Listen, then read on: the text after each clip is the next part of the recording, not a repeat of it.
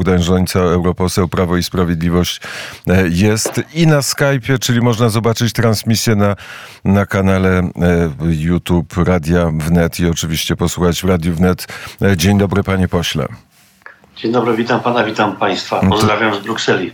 To mm, ta Bruksela to oczywiście e, piękne, e, piękne miasto i wspaniałe frytki można zjeść w Brukseli, ale nie o frytkach będziemy rozmawiać, tylko o e, handlu. Jak to jest? Jaka jest teraz decyzja? Czy są otwarte granice Unii Europejskiej z Ukrainą, czy też te granice są częściowo zamknięte? Unia Europejska po wybuchu wojny na Ukrainie podjęła decyzję że mm, trzeba Ukrainie pomóc. No i oczywiście te granice są otwarte, trwa wolny handel między Unią Europejską a Ukrainą. No i są tego określone konsekwencje. E, jest wiele powodów i wiele poziomów tej dyskusji, mm, dlaczego tak się stało.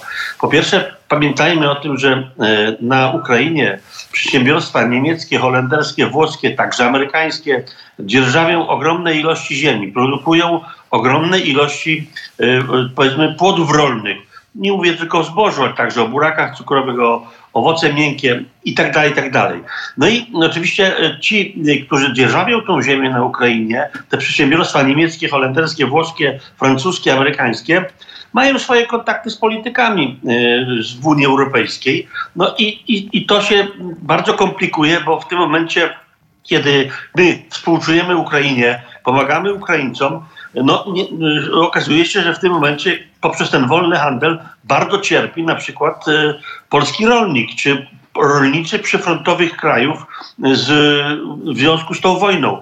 Parę dni temu był protest, ogromny protest rolników w Rumunii. Jutro będzie protest rolników w Polsce. Te, ale też widzimy, że trwają protesty z trochę innych powodów, ale też z powodów y, napływu zboża z Ukrainy w innych krajach Unii Europejskiej. Więc sytuacja jest skomplikowana tę sytuację, y, tej sytuacji nie rozwiąże sam polski rząd, dlatego że Unia podtrzymuje swoją decyzję, że do przyszłego roku ma, ma być wolny, do czerwca przyszłego roku ma być wolny handel pomiędzy Ukrainą a Unią Europejską. I co to oznacza?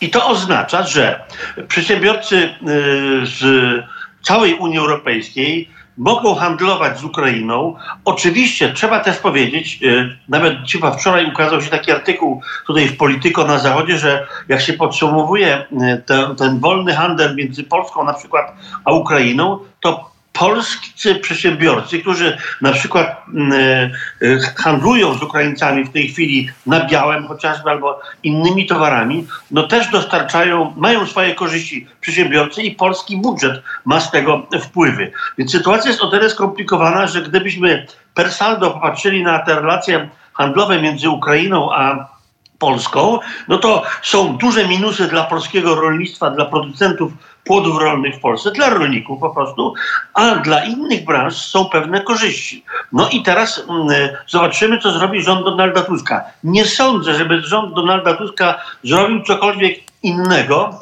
niż y, każe mu zrobić Unia Europejska. Czyli moim zdaniem rząd Donalda Tuska będzie mówił dużo, że trzeba y, prawda, ograniczać, trzeba wprowadzać kwoty handlu z Ukrainą, ale e, to się nie zadzieje, więc e, sądzę, że no niestety polscy rolnicy dalej będą, jeśli będą tracić na tych relacjach, inne branże mogą zyskiwać. A transport? Transport jest tutaj też wielkim problemem, dlatego że do wojny z Ukrainą przed 24 lutego, e, dwa lata temu, była taka sytuacja, że z polskiej strony mogło wjeżdżać na Ukrainę około 180 tysięcy e, e, przewoźników. Chodzi o tak zwane zezwolenia. E, no a z, i z drugiej strony z Ukrainy też mogło wjeżdżać do Unii Europejskiej tyle samo przewoźników. Dzisiaj te relacje są potwornie zakłócone. Jest dalej utrzymana ta kwota iluś tam 180 tysięcy, jak chodzi o wjazdy na Ukrainę, natomiast z Ukrainy płyną miliony samochodów do, y, czy można powiedzieć, y, y, chcą wjeżdżać miliony przewoźników ukraińskich. Do końca nie wiem, czy to są ukraińskie, czy to nie są czasem jeszcze także przewoźnicy białoruscy, rosyjscy, którzy robią, chcą robić po prostu biznes, korzystając na tych, powiedzmy, decyzjach Komisji Europejskiej. Więc Unia Europejska generalnie jest tu graczem, to Unia Europejska wprowadziła te przepisy i Unia Europejska musi jakoś z polskim rządem do tego się odnieść. My natomiast w Polsce nie możemy pozwolić, po pierwsze, żeby przegrali swoją, swoją życiową szansę rolnicy, żebyśmy my, żeby y, polska ziemia nie leżała odłogiem, bo się za chwilę nie będzie opłacało produkować płodów rolnych z uwagi na ten zalew płodów rolnych i wolny handel z Ukrainą. No i także polscy przewoźnicy powinni odzyskać swoją pozycję na arenie międzynarodowej, ale to się może stać tylko w porozumieniu po prostu z Ukrainą. To pewno obserwował pan wizytę premiera Donalda Tuska w Kijowie. Który z tych problemów został rozwiązany? Żaden. Żaden z tych problemów nie został rozwiązany. Było mnóstwo okrągłych słówek, bardzo e, ciepłych, że tak powiem, e, opowieści o tym, jak e, otworzymy nowy rozdział relacji polsko-ukraińskiej. Ja nie wiem, dlaczego tak ta narracja zdominowała tą wizytę. Nie słyszałem, żeby padł jakikolwiek konkret, jak chodzi właśnie o te relacje związane z handlem z Ukrainą, z przewoźnikami. Nie było mowy o tym, że tego, nie było tego twardego stanowiska, że polscy rolnicy po prostu tracą na biznesie, który robią przedsiębiorcy z Unii Europejskiej, handlując w tej chwili z, z, Ukrainą, wywożąc stamtąd różnego rodzaju dobra. Jeśli coś dobrego dla polskiego budżetu jest w tym, to jest oczywiście to wszystko, co się wiąże z obszarem pozarolniczym. Ale generalnie przecież bezpieczeństwo żywnościowe to pierwsza potrzeba, czy jedna z pierwszych potrzeb Polski, więc nie możemy zaorać polskiego rolnictwa. Donald Tusk w Kijowie niczego nie załatwił, niczego nie potwierdził dla polskich rolników, stąd też ten strajk jutrzejszy może być bardzo niebezpieczny dla niego samego i dla tego rządu. Mam przed sobą gazetę polską codziennie. W Brukseli tej gazety rano w kioskach nie można kupić. Na, na e, stronie tytułowej pokażę e, panu posłowi. Jest zdjęcie e, pani e, komisarz europejskiej i Donalda e, Tuska. Niemcy żądają, żeby Tusk rozprawił się z opozycją, wprowadzić w Polsce stan wyjątkowy, zdelegalizować PiS, pozbyć się ludzi mianowanych przez poprzednią władzę na jakiekolwiek stanowiska, zwalczać opozycję wszelkimi metodami. Niemieccy politycy i komentatorzy w ostatnim czasie systematycznie formułują tego typu wytyczne dla Donalda Tusk, Tuska. I komentarz profesora Andrzeja Przyłębskiego byłego ambasadora Rzeczpospolitej w Berlinie, który ocenił, że Niemcy w ten sposób prom do centralizacji Europy. I jak tam z tym procesem centralizacji Europy jest, panie pośle?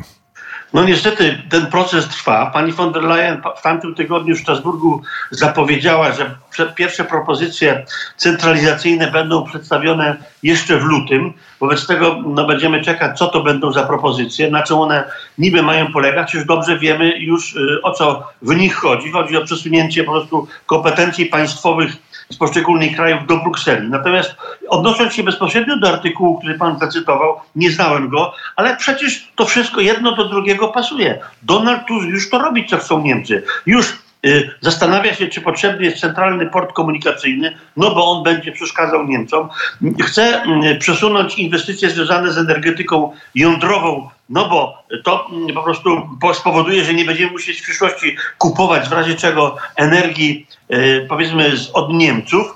Donald Tusk nie chce portu kontenerowego na Odrze. No i oczywiście chce, e, już e, rozpoczęła się dyskusja, robią to ekolodzy, że na Dolnej Odrze trzeba będzie stworzyć park narodowy po to, żeby chronić Dolną Odrę. Przypomnę, z tego co dobrze wiem, Polsce jest 23 parki narodowe, w Niemczech, na tym, w tym wielkim kraju, chyba jest 10 parków narodowych.